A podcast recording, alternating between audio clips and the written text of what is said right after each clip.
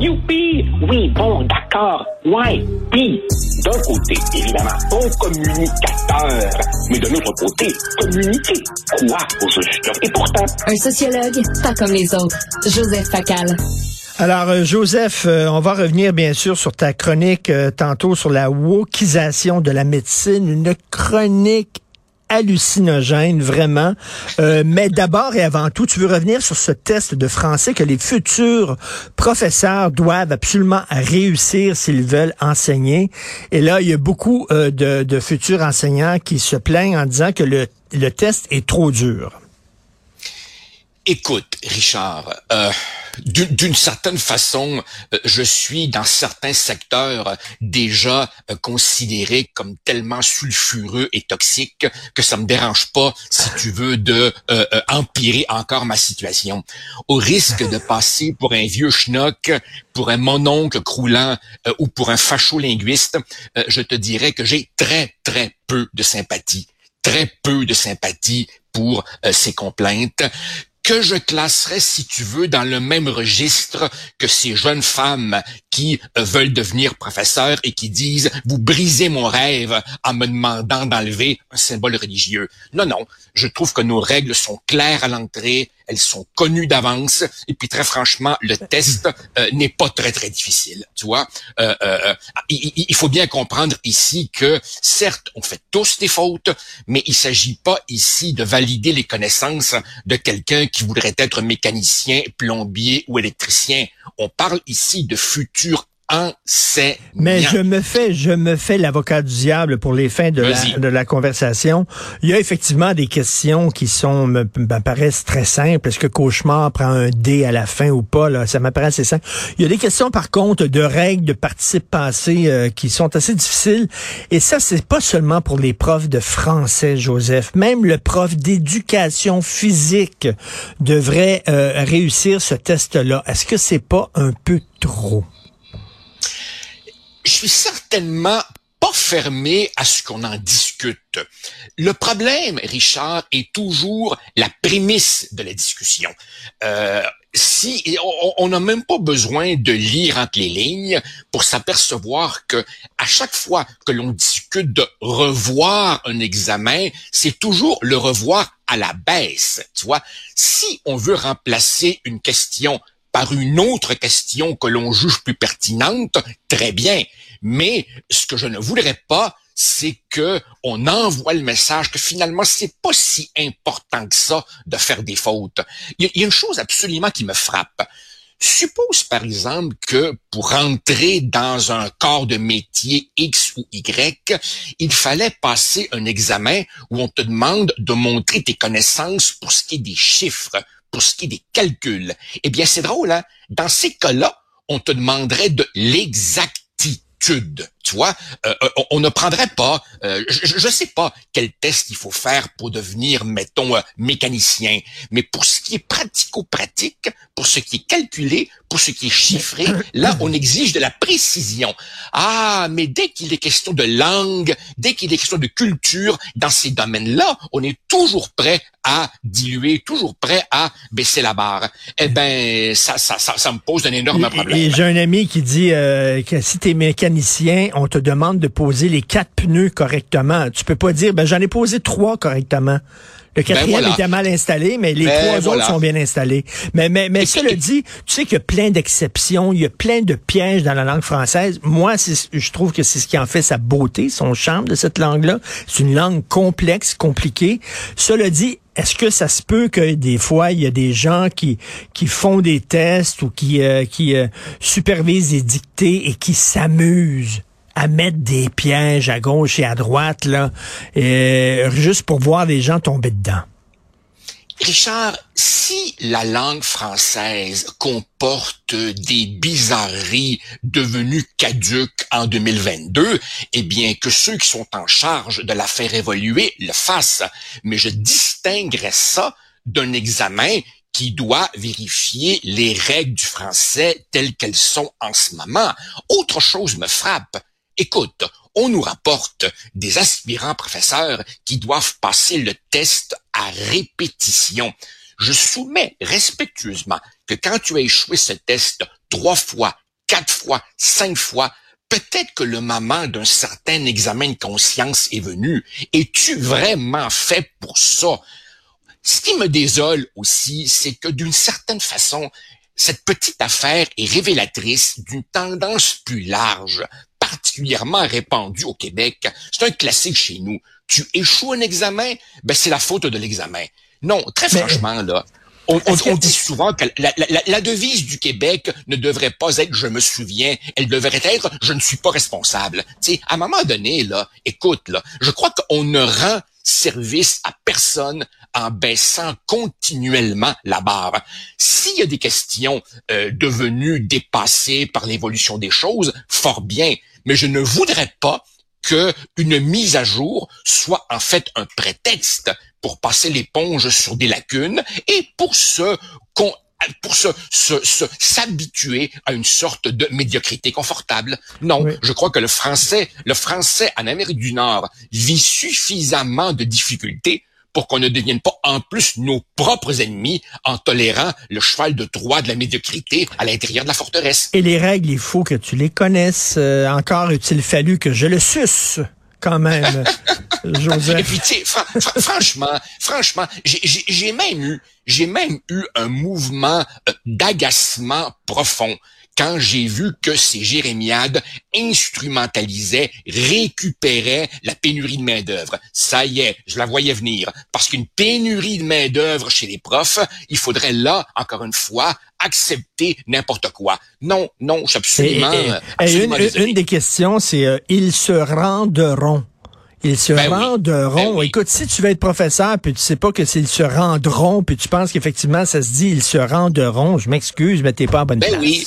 C'est une autre, c'est une autre manifestation, encore une fois, Richard, de cette espèce de culture du ressenti qui fait que parce qu'une personne désire faire quelque chose, parce qu'une personne a terriblement envie de faire quelque chose, eh ben, elle veut tellement y parvenir qu'il faut changer les règles pour ne pas lui faire de la peine. Ben non, je m'excuse. Il est tout à fait normal que dans une institution, euh, dans une société, une institution fondamentale comme le système éducatif vérifie les compétences de base de ceux qui. Mais tu sais, ok, euh, rien que pour la discussion encore là, tu sais que euh, être professeur, c'est bon, oui, connaître les règles de français, mais entre un professeur puis là, écoute, je suis une mauvaise foi, tu vas me dire, Joseph, mais entre un professeur qui qui sait parler aux jeunes, qui sait les intéresser, puis tout ça, qui les embarque et tout, tu sais, qu'il l'a, là, il l'a, le gars, là. Mais peut-être qu'il connaît pas exactement parfaitement les règles de français, puis l'autre prof qui connaît parfaitement les règles de français, qui est très pointilleux, mais qui implante. Qui implante puis qui emmerde des enfants depuis une génération. Qui te choisirais comme professeur? Je choisirais probablement euh, le, premier, celui qui euh, donne aux enfants le goût de rester en classe. Mais comme tu le dis toi-même, Richard, tu, tu, tu, tu, le dis pour me tirer la pipe. la vérité, c'est que l'un n'exclut pas l'autre. Il est certainement possible de développer des habitudes de pédagogue puis de savoir animer une classe tout en comprenant que cauchemar ne prend pas un dé. Tu vois. Par ailleurs, euh, la, la, la prémisse de ce que tu dis, c'est que ceux qui auraient échoué ou ceux qui ont des problèmes, on va leur donner un passe-droit parce qu'ils seraient supposément de très, très bons animateurs en classe. Wow, minute, là. Ils peuvent, ils peuvent être aussi mauvais dans l'un que dans l'autre. OK, on va parler de ta chronique euh, qui, euh, écoute, soulignait, là, c'est en fait rappeler une histoire complètement hallucinante. Bientôt, lorsqu'on va aller voir un médecin, euh, Joseph, est-ce qu'il va sortir de l'encens et puis des feuilles, puis il va nous fouetter avec des et tout ça? Est-ce qu'on s'en va vers ça, là? Ah oui, ok. Tu fais référence à, à, ma chronique, la wokisation de la médecine. Je, je, je, remercie, je remercie d'ailleurs le collègue euh, de l'université d'Ottawa, tiens donc, qui m'a qui m'a Ben oui, non, mais évidemment, comprends-tu que là-bas, là-bas, ils sont à l'avant-garde. Euh, ils, ils, sont dans la première tranchée face au feu ennemi, vois, pour pour pour pour voir un peu le délire woke. Alors évidemment, mon collègue m'a envoyé ce ce petit extrait de film qui a été capté Dieu sait comment, et juste pour que nos auditeurs comprennent, alors nous sommes ici à la faculté de médecine de l'Université du Minnesota. Ce n'est pas rien, c'est une institution avec un budget de plus de 4 milliards US par année. C'est une très grande université, et là, on réunit tous les nouveaux admis en médecine. Je répète, tous les nouveaux admis en médecine au premier cycle cet automne. Et là, le, responsable des études de premier cycle leur fait prêter, si tu veux, la, la, la version au bout du jour du serment d'Hippocrate. Et donc, évidemment, il s'engage à la revalorisation, je cite, des façons de guérir autochtones trop longtemps négligées par la Western Medicine, la science occidentale. Il est évidemment question du territoire non cédé, du colonialiste et tout. Et là, tu te dis, wow, wow, là, ça, c'est nos futurs médecins qui prêtent serment sur la revalorisation de façon de guérir autochtones qui auraient été marginalisés par cette méchante, méchante médecine occidentale qui, évidemment, aujourd'hui euh, guérit le cancer, invente des antibiotiques, élimine des maladies infantiles jadis mortelles. Euh, euh, un instant là. Et pourquoi j'ai parlé de ça, Richard? Parce que à chaque fois que je parle de ce phénomène, j'ai toujours, toujours, toujours des lecteurs qui me disent ça, c'est une poignée d'étudiants crinqués dans des départements d'anthropologie, sociologie, littérature et hmm. non. Eh bien, ce que je veux montrer, c'est que cette idéologie, maintenant, elle est au pouvoir dans les universités. Ce ne sont pas simplement des assauts étudiantes. Et par ailleurs, cette idéologie commence à pénétrer les, les, sciences dites pures, les sciences exactes, la biologie, les mathématiques, la physique, la médecine. C'est plus un délire de, de, de, de sciences humaines molles. Écoute, on va nous dire que 2 plus 2 égale 4, ça c'est chez les Blancs occidentaux. Mais chez d'autres cultures, 2 plus 2 peut égaler 5. C'est ça ah qu'on va nous dire. Mais il y a, un côté, il y a un côté à la limite raciste là-dedans, là, en disant eux autres, eux autres, là, ils calculent différemment que nous autres. Et, voilà, et, c'est cette idée, c'est cette idée complètement absurde que la science serait quelque chose de quelque chose de intrinsèquement blanc et occidental. Non, non, je m'excuse. La science est une méthode, et quand cette méthode scientifique est appliquée et qu'elle donne des résultats valides et vérifiés à de nombreuses reprises, eh bien cette méthode et ces résultats sont valides sous toutes les latitudes, pour toutes les civilisations et pour toutes les couleurs de peau. Tu vois, je veux bien croire qu'un certain modèle scientifique a surtout été développé en Occident, mais à partir du moment où on a des méthodes pour produire des résultats que l'on peut vérifier, alors à ce moment-là, ce n'est plus limité à une culture ou à une civilisation particulière. Les résultats de la médecine moderne valent partout sur la planète. Donc, il y a des maudites limites à ce, relativisme qui, ramène tout à la couleur de peau ou, à ou, ou, ou, au sentiment religieux ou etc. Nous sommes en plein délire et maintenant c'est, eh oui, la médecine qui est en train d'être entraînée là-dedans. Et en terminant très rapidement, parce que ta chronique du jour, c'est sur le Parti libéral du Québec, euh, qui n'est plus un parti québécois selon toi. Est-ce que Dominique Anglade a encore euh, des raisons d'être chef du PLQ ou euh, elle doit elle doit partir? Ce qui sauve Dominique Anglade, c'est qu'il n'y a pas grand monde qui est intéressé à devenir le chef d'un lobby anglo-montréalais qui ne fait même pas 15% Mais autrement dit, elle s'engage maintenant dans euh, ce qu'on a connu tant de fois au Parti libéral et dans d'autres partis, qui est le supplice de la goutte chinoise. Elle est là sur du temps emprunté en attendant que euh, d'autres se, se profilent. Mais il est frappant, frappant de voir ce que disent les libéraux qui ont hmm. débuté l'autopsie. Ils sont toujours évidemment sur sa personnalité, les problèmes de l'organisation. Et ce que j'explique ce matin, c'est que non, non, le Parti libéral a un problème de fond il a un problème de contenu, pas un problème de contenant. C'est un parti répudié par le Québec francophone. Mais ils étaient où, ces anciens libéraux-là, pendant la campagne? Ils ne sont pas venus à l'aide. Ils n'ont pas aidé le soldat Anglade.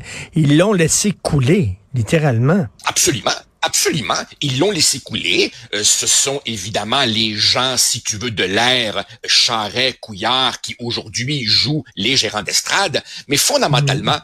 Que le prochain chef du Parti libéral soit X, y ou Z, le fond de l'affaire, c'est que pour rebondir, le Parti libéral doit se reconnecter sur le Québec francophone. Et pour faire cela, il faut qu'il montre un peu un peu d'empathie aux angoisses linguistiques et identitaires des, francophones. Et pour cela, forcément, il va falloir qu'il qu'il déplaise au lobby anglo-montréalais dur qui en a pris le contrôle. Le Parti libéral est aujourd'hui un parti pris en otage par son aile anglo-montréalaise. Et tant qu'on ne crèvera pas ce problème-là, le parti va continuer à vivoter.